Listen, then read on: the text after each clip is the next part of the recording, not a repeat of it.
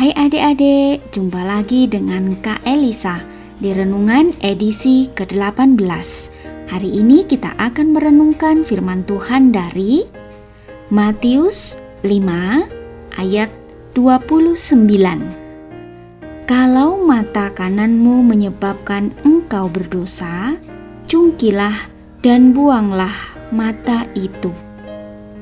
Adik-adik, mengerikan sekali ya perintah Yesus ini. Namun, ini menunjukkan bahwa Yesus bersikap serius dalam hal dosa. Yesus ingin kita betul-betul murni dan terbebas dari dosa.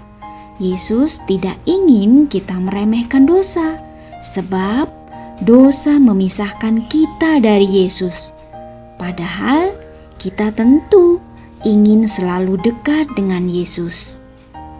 Memang, Yesus telah wafat di kayu salib untuk menebus kita, tapi bukan berarti kita bebas berbuat semau kita.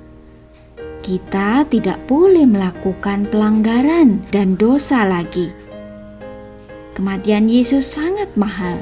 Kita perlu menghargainya dengan menjauhi dosa dan hidup hanya untuk menyenangkan hati Tuhan saja. Nah, sekarang yuk kita berdoa. Tuhan Yesus, aku bersyukur kepada Engkau yang telah wafat untuk menebus dosaku. Amin. Adik-adik, tunggu Kak Elisa di renungan anak berikutnya ya. Dadah.